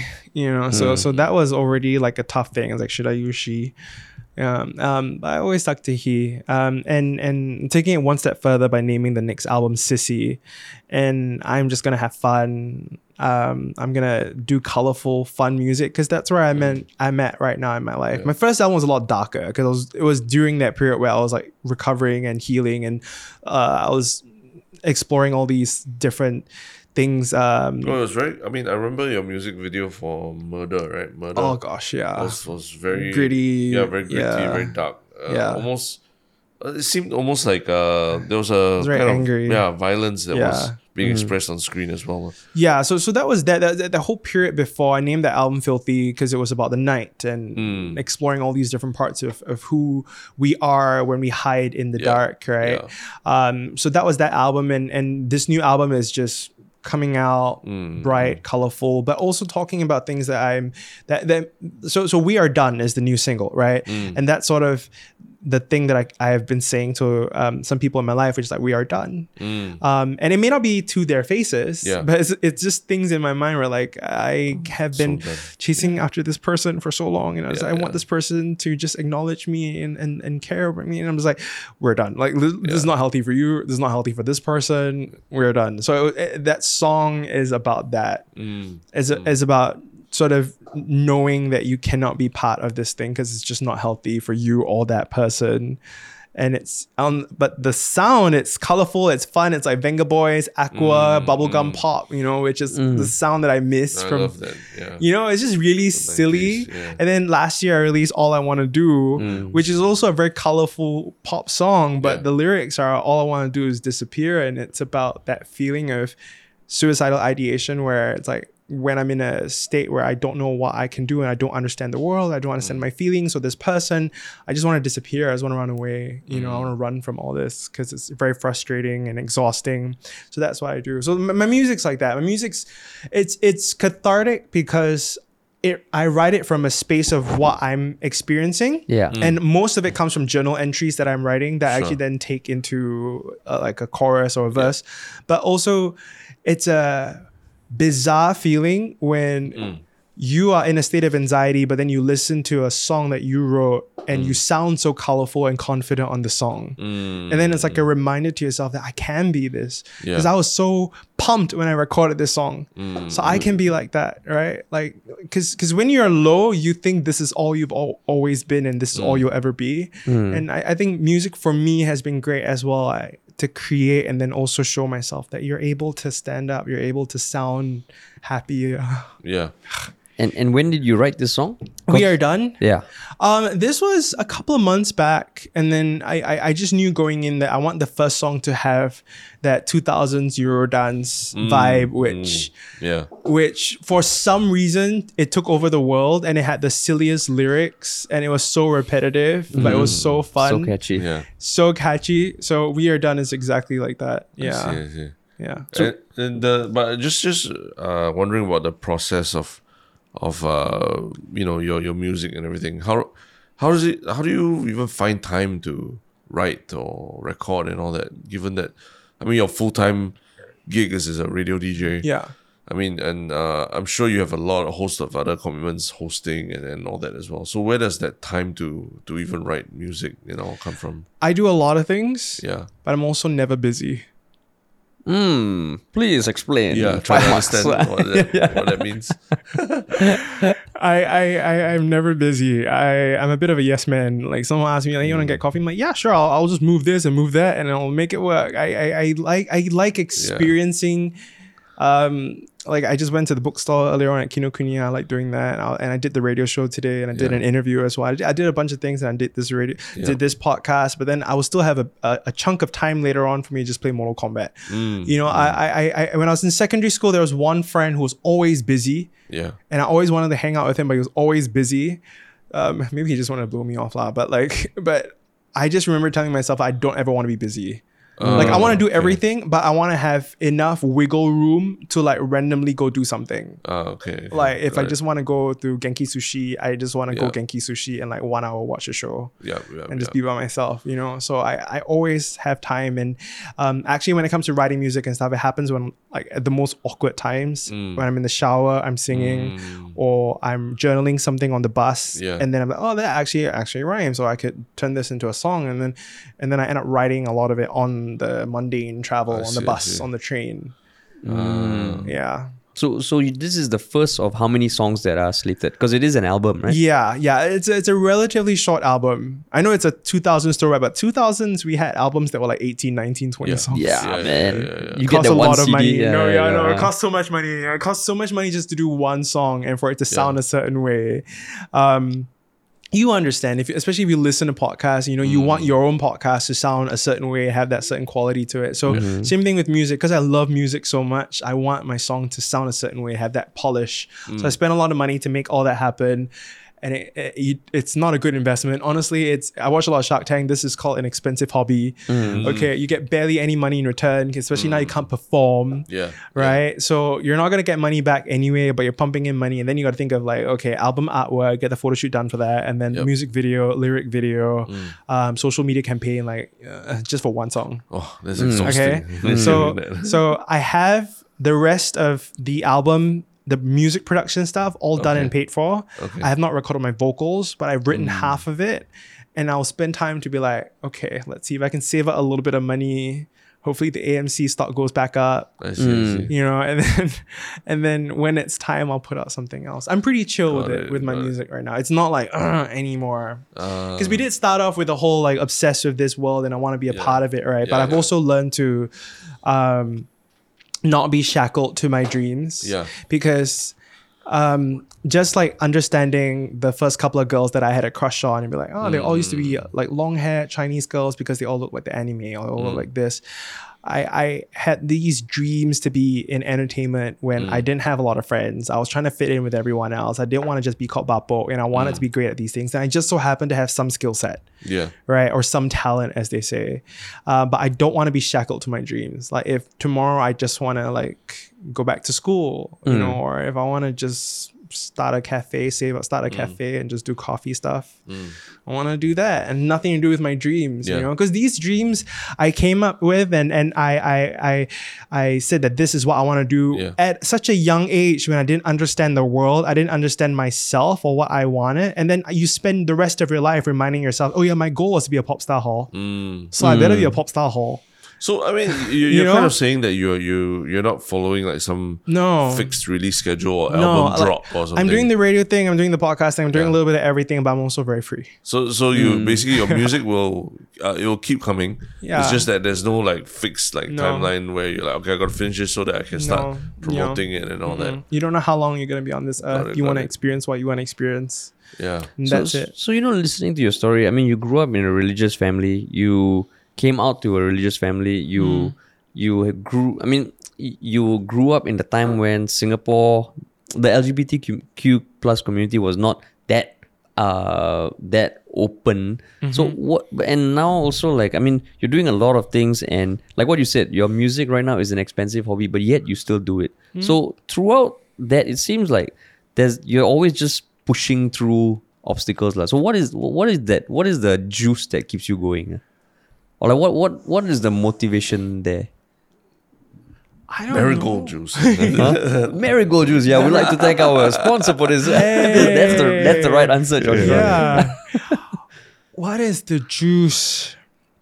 because yeah, you I, I think that what the sense I get is that it's pretty f- exhausting to you know be on your personal front to be tackling a lot of different things. And even now, up to now at Yeah, home, sounds now. like there's still some. and I think you're seen also as a you know a face for for um, the the activists as well. You know when when they want you to make a statement whenever there's something controversial coming up. Yeah, Yeah, well, but I'm also not doing a great ton. I think for sure, hands down, people work actually physically labor much harder than I do. You know, I Mm, speak, I use my voice, I sing. yeah, but sometimes that impact can yeah, for is sure. So, so amplified, it's, you know? it's it's Yeah. your mental health that you want to be extra careful about, right? Yeah. So so that's what it is. Like I do music because it makes me happy. I create. Mm, It empowers me. Feels great to live that fantasy where I'm a pop star in my mind. Like when I Mm. listen to my own music, I'm like a rock star, and I don't have to convince anyone, right? Mm. And just as like a like a ten year old Josh is like, yeah, this is me on the song. I'm a fucking badass. I love me, and that's fine. Maybe it's an ego thing. But, I, Kanye, I did it Kanye West does yeah, that but I but I'm doing it and I Yeah. paid for it. You know, someone else didn't pay. I paid for it, so Yeah. I can do that. Yeah. Right. When it comes to the SG Boys podcast and and the conversations that we have, I'm not protesting it any. I'm not holding up a sign or anything like Mm. that. You know, um, I'm encouraging each other to share our stories. That's Yeah. all I'm doing. I'm sharing my stories. It's a platform where you can use to do that. Um, that's what we do on the podcast. Uh, when it comes to the radio show that I host, I talk about entertainment news. I'm having a blast. When it comes to interviews that I do, um, the juice that gets me going, uh, number one is I'm fans of all these people and I love film and pop mm. culture and all that. So to meet these people is already like a pinch myself moment. But the second Yeah. bit, the juice that also comes with, honestly, is spirituality. I, I always pray before every interview. And my interview, my my prayer interview is always the same, which is mm. I, I hope that this interview is useful for the person that I'm sitting down with. So mm, if if I'm interviewing you, as much as this is great that we're doing this interview, Yeah. I'm so happy to interview you. I hope this conversation helps you Mm, because maybe you needed to hear what you needed to say to me. yeah, Right. And then I hope it helps the person watching this. yeah. So that's all. I just want to be useful. I just want to have a role in this sure. situation. So, so that's why whenever I'm like, oh, I'm interviewing Ryan Reynolds or Hugh Jackman, as cool as that sounds, honestly, I'm just like, I'm just happy to be in the room. You know, I'm mm-hmm. happy to play like a catalyst role, and that's kind of it. And maybe that is all I'm supposed to do in this life. Maybe like mm. 10 year old Josh was obsessed with pop culture He didn't have to be the meg- mega celebrity. Maybe he just needed to play a role in mm. this and experience and observe all the different nuances. And like, oh, cool. I experience and question things and and then reassess and reflect and then live a little bit more. Yeah, I mean, I mean, some of the interviews that you've done are some of the more memorable ones that have come out of Singapore, right? Of the Thank media you. scene and all. So, so I think definitely you you are in, weaved into the fabric of like our our our media scene already. And like when we think of those interviews, like. Uh, which one? Which one for you was the most memorable? Actually, I, I, that's probably something. Because I know you interviewed uh, Hugh what's Jackman, Hugh right? Jackman, Yeah. Patrick Stewart, Rami Malek, uh, Zac Efron, and Zendaya. Yeah. Right. Yeah. Ryan Reynolds. Yeah. Yeah. Yeah. I've interviewed a lot of people. Yeah, Yeah. And Which it's, is a, it's a crazy. real it's a real skill to to walk in a room with these people and their minders and and be able to you know Given a gather time, yourself time limit also, a very tight time Yeah. limit and still be able to have a try to sit down and immediately have like a short quick conversation Yeah. and try to get you know into the in, into their brains a little bit lah. so uh yeah if if anyone is thinking that interviewing is is very easy well you just go there and you enjoy free drinks you know, No. it's not it's not Yeah, it's it's not. not. you're No. probably exhausted from Yeah. traveling everything right I can name drop the house down, and Yeah. as fun as that it actually is, the work that goes into it is ridiculous. Because Mm. Yeah. I spend 15 minutes with them, right? Especially Yeah. if let's say it's in London, right? But you don't see the flying there, Mm. and then the anxiety in the hotel room trying Yeah. to figure out my questions, and then Yeah. in the bathtub running through the questions in my head, waking up at 5 a.m., Mm. going for a run to just make sure I'm, I'm my energy levels a certain way. Yeah. Thinking about what you're gonna do if something goes wrong, Yeah. how to handle the the people that manage the artists Mm. and and them going through your questions and then adding feedback. So there's all this stuff and then actually passing the interview, up, up, uploading it and getting the reaction from people. Mm. So there's a lot of work to it, 100%. Um, Kid Josh is just over the moon because there are a lot of Mm. people that I've met that I thought I would never ever meet in my life. So I'm very very happy with that. Um, my most memorable one, I think it was. So I did my first big big one was Katy Perry, mm. and this was I'm still new in radio. Yeah. Right. They sent me to Tokyo Mm. because we were just talking. You talked about Japan, right? yeah Um, and Tokyo is one of those places that I think in the 90s, maybe, uh, my parents always told me that Tokyo is very expensive. Mm, well, I think in mm. Singapore it was like Yeah, yeah. Tokyo Yeah, very expensive, very expensive. is- Just go yeah. Penang. Yeah, You know, yeah. you know, it was Yeah, just correct, like is very expensive. Yeah. So I have always dreamt of going to Tokyo as a gamer, Yeah. anime. You know, I, Yeah. I, I've always wanted to go to Tokyo, and then it's all expenses paid, Mm. and you're staying at a fancy hotel. Mm. And one of my favorite films is Lost in Translation, Mm. which is filmed at the Park Hyatt Hotel. Yep. And my interview with Katy Perry is at the Park Hyatt Hotel. Yeah. Yeah. So it was all these things lining up. Yeah. And then I interview Katy Perry. I'm given 15 minutes with her. But once I go in, I go in colorful. I have a lion's head as a bag. And then Yeah. I've got like heel boots, platform thingies. Yeah. And my first thing I tell her is that, you know, your dad's a pastor, my dad's a pastor. And then we instantly connected and we Yeah. ended up talking for like 30, 45 minutes Wow. And she ended up sharing with me what she's been going through with this album. And she asked me some feedback like what song should i do as my next single? And i offered her like a bollywood movie. And i told her you should watch Devdas There's, for this song legendary lovers you should watch Devdas and you should be aishwarya rai. And you should do this. Yeah, yeah. and we it was just all like it was not recorded but it was just conversations that we were having. And it was i never expected that Yeah. you know, because I thought it was going to be tense interview. She may, may not like me, Mm. get the questions and leave. And then I ended up connecting with a person Mm. and I'm just spending time with this person. And then I'm stepping out of it. And then for three hours, I'm just like crippled in my hotel room, like what just happened. Yeah. Mm. Yeah. Right. So it's a scary feeling, but it was one, it, it, it kind of set the bar for me of, don't go in just to get the the scoop or whatever. You know, all the things that I've learned about how it works in journalism. Maybe it works in other other areas, but for this bit about interviewing people in their movies and career and stuff, um, just go and connect with them, hear what they have to say, and that's it. Just do find your role. Um, so so that that was very very influential for me. And then she wrote um she wrote on my vinyl um never lose your light. And I and I always like that to me is my my my prized possession from my room. Yeah. Damn. Not because it's Katy Perry, you know, it's just because this was someone who represented being the biggest pop star in the world. And then she's just talking to some guy who just started out on radio and she wrote mm. Never Lose Your Light. And I mm. appreciate that. Mm. Yeah. And when I listen to Katy Perry music, I don't think of that moment. Yeah. Because to me it's completely separate. You know, it's it's it's a very strange thing. uh, the fantasy of the stage of the performer, Yep. and then you actually meet them.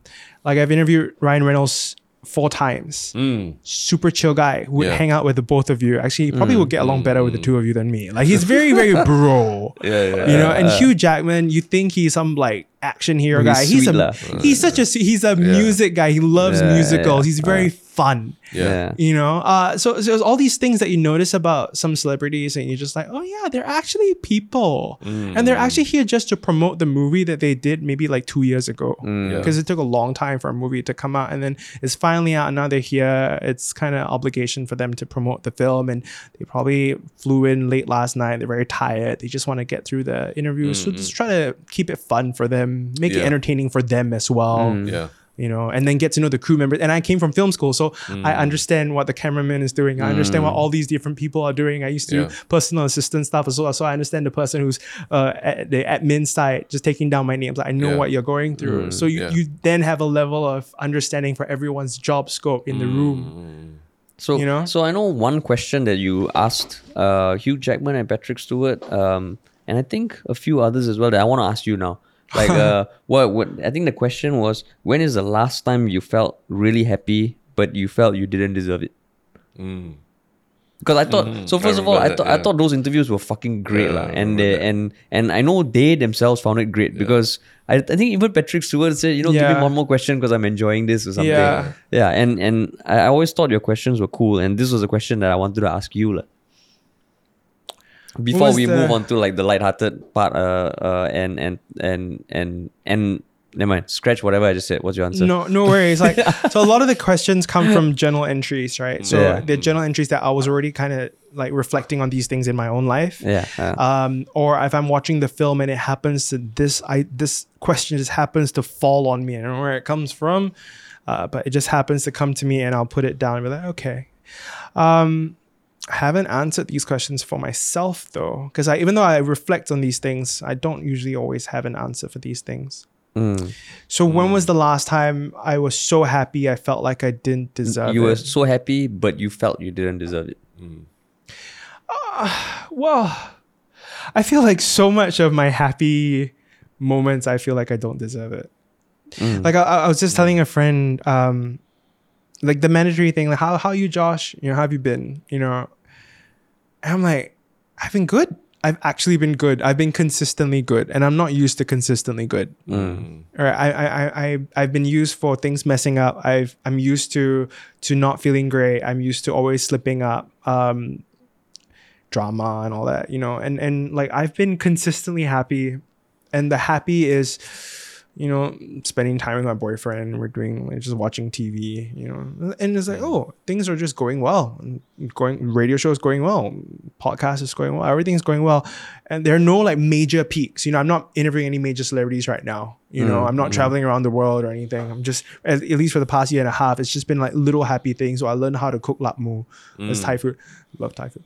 Um, learn how to cook this dish, and and and it's just I I feel happy and I had to remind myself that I should try to get used to this. I should try to feel like I deserve this. Mm. You know, mm. because a lot of the big celebrity things happened before, and I thought, okay, that was happy, right? Because I did this big thing, you know, and I played a role, and it came out, and it actually was appreciated by people, and it affected my career in a great way. So now I deserve to be happy because I actually did the work, and and for the past year and a half, everything has just been going really smooth and and um uh, do i deserve this is this like a precursor to something terrible that's about to happen you know so so i've i've been finding it harder for me to just appreciate the everyday constant happy that i'm not used to does that make sense Yeah, yeah, it does. It does. It does. It does. Especially, uh, I think during COVID, when we've not had you know a chance to sort of bookmark our our day, our, Yeah. our, our year with oh I went to this holiday, I went to that holiday.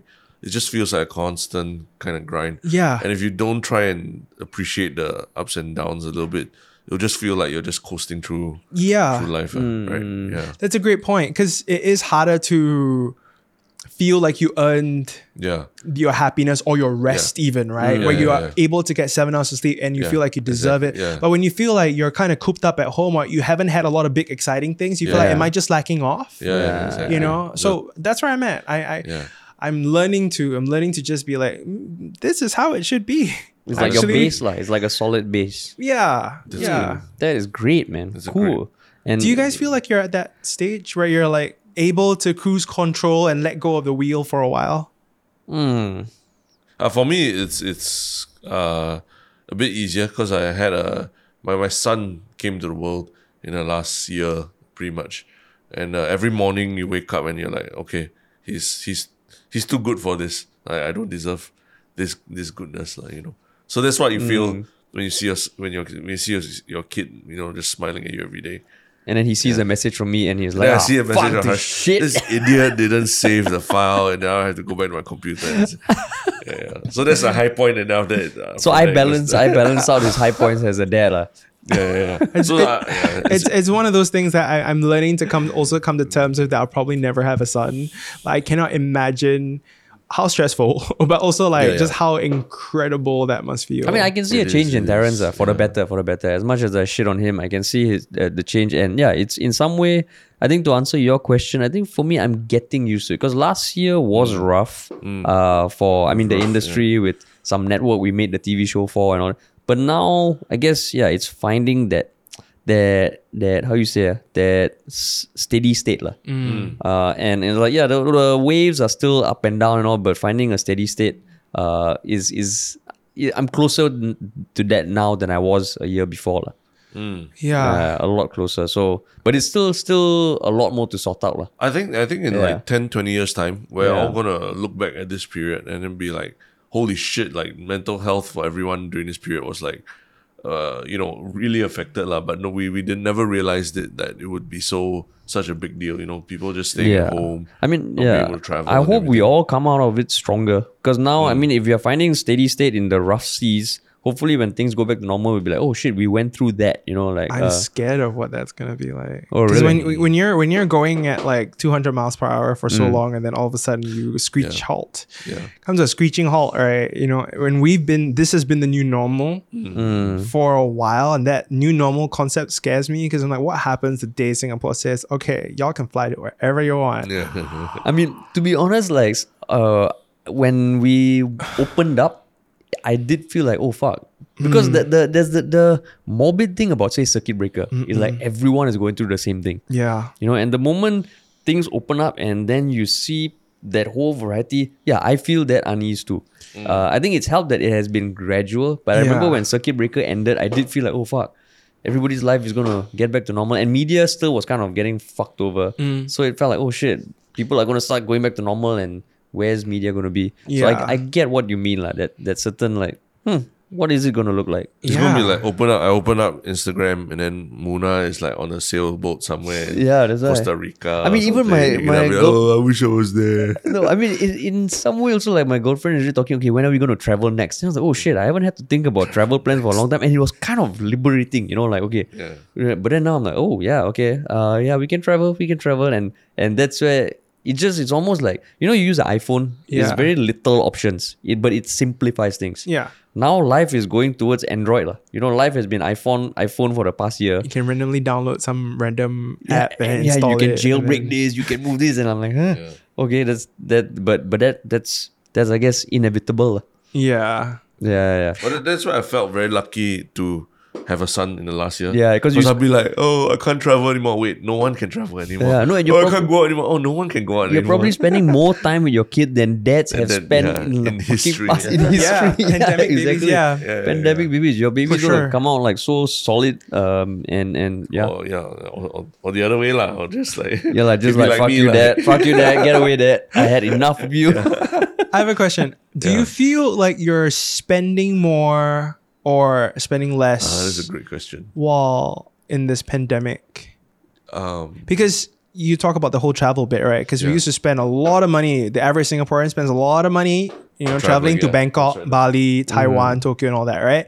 So now that we haven't been able to travel, I mean, we're Mm. supposedly we saved a lot of money from that, right? But obviously we funneled that money to other things, lah. yeah. So do you feel like you're spending more or Um, saving? I feel I'm spending less, but that is also a large reason for that is because I moved in with my girlfriend and things like with um food and all that. So she loves to cook. So Nice. cooking a lot more at home is saving us a lot of money from going Mm. out. Uh, and I think yeah, even the clothes and all that, I feel like okay, I haven't need to get new clothes, and that whole thing is prolonging. So I think overall I'm spending less. okay. Yeah. Yeah. Yeah. Uh, what about you? I, I feel like I'm way spending more. More. Like, way more. Online shopping. Wait, no. So like I, I- I don't do the online shopping thing, Yeah. but actually, so the cooking thing is what I spend a lot of money on because I'm also not a great cook. Mm. Yeah. Mm, I'm trying to be a good cook, but you spend so much money, like thirty dollars for a dish Oh, that you could have yeah, bought for ten dollars, Oh, yeah, and yeah. you Just get it cooking for- wrong. You're cooking for one or two people. Yeah. Yeah, so I do yeah. that, and I'm also cabbing everywhere. Uh, yes. I'm cabbing everywhere, so a lot of my Yeah, money is going especially to when you compare anything to Chai Peng. You're like, fuck, I could have spent four dollars and gotten an amazing meal. Mm-hmm. Especially like near office is the best fucking Chai Peng in the world. Oh, yeah. Uh, yeah. Um, we can share the deets with you later. Okay. And then also you you're buying the gaming chair. Exactly, You're yeah. buying the random lamp that you saw on Instagram just yeah. because it'll give the aesthetic to your room Yeah. a bit. Yeah. You know, I bought like a bunch of fake plants from IKEA for my room. Yeah. So I thought I could look at the plants and everything. They're fake plants. They don't do anything. yeah, They really don't. And then I put them in a corner room where there's no sunlight also. So Yeah. this is very weird. Uh, Yeah. They're fake plants right in front of you right now. Exactly. Yeah. No, for, for, for, for me, it's been. I mean, um, uh, I mean, take aside the, the fact that I have to spend more on uh, my child and all that, but I legitimately have a reason to buy like toys now because oh, you know, my kid. I want to. I, wa- I, I need to buy that train set for him, even though it's for like four year old kids. You know, he, he's not four yet, but but I just I, I just need to have like a hobby for myself at home. You know, and I tell myself I'm doing it for the kid. So they actually have kids like toy stuff for kids still. yeah, yeah, like toy trains. Because I've always been stuff, like yeah. curious, you know, because like the whole Toys R Us and the whole like toy industry has Yeah. been in this I mean, rough state Josh, for a his kid is uh, one year old and he's getting train sets. So it's obviously for him. It's not for his kid. It's got batteries and you use No, but, like, screwdrivers and I thought it would be like, oh, they'll just download the app. You Uh, know, no, no, no, no. I mean, so you there's- want the tactile. You yeah, want the tactile. the, tactile. So you try to keep uh, devices away from kids until they're like you know three or four. Okay. if you can, because it's not good for their eyes. Mm. So you yeah you buy train sets for them to just look at while daddy plays with it.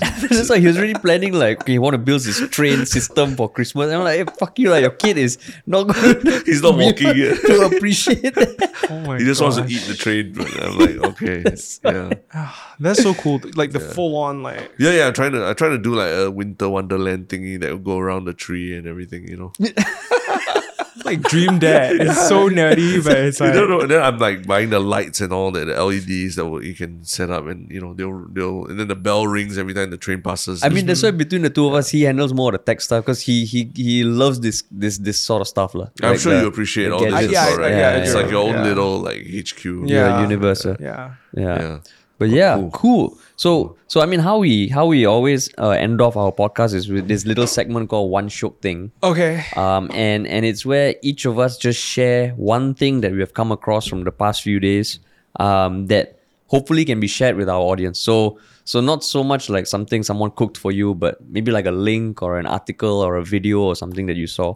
So we will go first to give you a bit of a heads up. Um, uh, so Terrence, you wanna you wanna kick things off? Um, I mean, uh, ours is mine. My one shot thing is kind of a, a plug for our own show as well. Uh, I mean, we did our first. We uh, produced our first uh, a Mandarin TV series. Oh, okay. Uh, last year, and uh, it wasn't really a TV series; it was a web series. Uh, but I think the network liked it so much they asked us to piece it together as a full tele movie, and they're showing it tonight actually on uh, Channel Five. Hey. It's a Mandarin show being shown on Channel Five Tonight, for one hour. seventeenth August. Seventeenth August, yeah, seven, Yeah. Tuesday, seventeenth August Tuesday, at nine thirty p.m. And uh, yeah, it's going to be on TV. I mean, it stars Noah Yap and and, and Jasmine Sim. Uh, also trying out chi- a Chinese. I mean, for Noah, it's like his first big like Chinese role as well. So uh, it's just And he's I a mean, lead for it as well. He's the lead, yeah, yeah. Nice. So yeah, for us, I mean, I think uh, it's just uh, I think we're gonna just gather with some friends to watch it tonight as well because it's uh like you know we talked about celebrating the small things over the last year, right? So for us, it's just a, a little bit of a milestone that this is finally hitting television. You know, Yeah, We've been especially working for so because yeah, I don't speak Chinese. Terence's Chinese is shit, and yet Yeah. we made a Chinese series, lah. yeah. Yeah. Yeah, and we did. Uh, we made a Tamil Tamil TV series, pilot, yeah. Even though you also don't. I speak also don't speak Tamil. You were, Terrence- you played a, a deaf mute character yeah, in, correct. it, in the yeah, show. because I don't know how to speak Tamil. but we made that as well. Um, so it's come. It's showing today, but also another day, right? No, just today. For the full tele movie experience, it's only tonight on Okay, Channel okay. 5 at 9.30 p.m. and then where will it go after? Uh, it's already on meWATCH. It's been on meWATCH for the last six, uh, five, for four, five so that months. means this podcast has to come out before like 9 p.m. tonight. Yeah, that's right. That's right. Yeah. Who's working on that? Terrence! Yeah, yeah, yeah, yeah. It will be out. It will be out. It will be out. Yeah. okay. Yeah. So uh, my one Shiok thing is this uh, recent.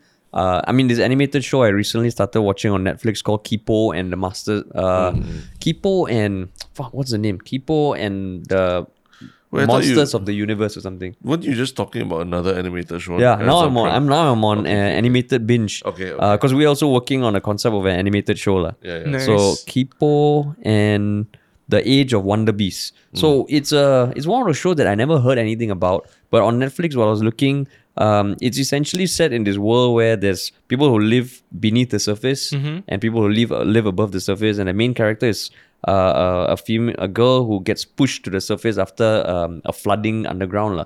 And I think it's been a few hundred years since humans lived on the surface, so you get all these huge ass beasts, and she kind of gets her own motley crew of people who help her find her way home, lah.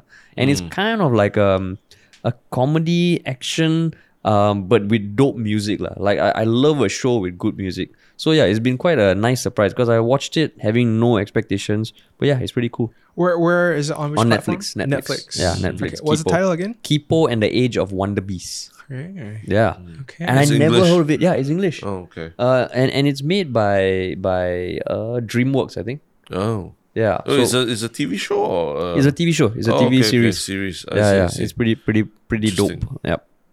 Cool. So Joshua, Simon. I have the a new seat. I have a new single that comes Yes. out on August twentieth. Mm. Uh, in the time of the recording, it's this Friday. It's called "We Are Done." It'll be out on Spotify, Apple Music. Um, enjoy the song. It's a fun, fierce club anthem that is like you have to sashay to it. Like you have to walk. It demands cardio. yeah. You know, so it's a, just a fun song. Just enjoy it. and I'm guessing you'll announce it on all your social media platforms. Yeah, yeah. So it comes out this Friday. It'll, be, it'll be fun. Music video as well. Uh, no, Not yet. no. Okay, I, okay. I have a music video in mind, but it costs money, got it. Got it. so, got so I, I I won't be able to afford that as of right now. But just just enjoy the song. I think it's pretty visual already when you listen to it. So so where can people find you? Because you do a lot of things. Yeah. Uh, but maybe just give a shout out to your social media profiles, any websites or Sure. Uh, my music's on Spotify and Apple Music. Just search Joshua Simon. Uh, I'm on Instagram at Joshua Simon XL. Um, I'm on YouTube. Just type Joshua Simon. Mm. I'm on Wikipedia. Just type, type Joshua Simon. and also, yeah, other cool things to share. They recently um, discovered a pterosaur. It's kind of like a pterodactyl. It's like the closest to like an actual dragon Oh, that flew okay. over Australia like 150 million years ago. Oh, ago. shit. Yeah, I like on some random nerdy things. Oh, Wait, I you- fucking love Sorry, dinosaurs. just one more thing. Yeah. You had your you had said you have your podcast. Oh yeah, as well, I'm so bad at this PR thing. Oh yeah, by the way, everyone. Yeah. Um, I've got a podcast. Um, the SG Boys podcast. It's an LGBTQ plus themed podcast recorded here in Singapore. Uh, it's available on Spotify, Apple Podcasts, Google Podcasts. Um, we cover topics like coming out, loneliness, uh, being queer in the military in Singapore. Uh, we've also had special guests from Melanie C from the Spice Girls, also St. Vincent, Lauv, Conan Gray. Uh, go check it out. We have two seasons out now, and we'll be launching season three very soon. The SG Boys. Awesome. Cool. All Also, right. a lady found a massive rock. Okay, I'm saying. Oh no, then another joke thing. Oh, backyard. you're, you're, on a, you're on a roll. Yeah, okay, complete that thought. Did you complete know thought. that ants stretch in the morning when they wake up? Oh really? they sleep? I'm sure. At some point, they just stop moving, right? Yeah. Have you ever seen an ant that's a that good just stop moving and chilling for a while? I don't know because fish sleep with half a brain at a time, so they're always on high alert. Ah, Yeah. Ah, yeah. so they're just like, mm, yeah. That's why they're just like, like, they just they just know how to like. I mean, they, they kind of need to stay alert, lah, right? 'Cause Right, right. They don't have like a cave they can they, can- Yeah. that they can go but into. Nemo sleeps, no? Nemo is a TV, TV show, Joshua. It was. It's not real. Fish don't actually talk. What about Santa? Don't tell me he's not real too. Cool, man, dude. Thank you so much for coming coming on our you. podcast. Yeah. I Wishing felt like we talked for best. like four hours or something. Oh no, I think No, it was no, about hour hour, and a half. hour and a half. Really? Yeah. Yeah, yeah. We covered so many things. No, Yeah, that's- that's why I- I exactly. it was it, fucking yes. great, man. Cool. All right. Thank you so much, and we will talk to y'all soon.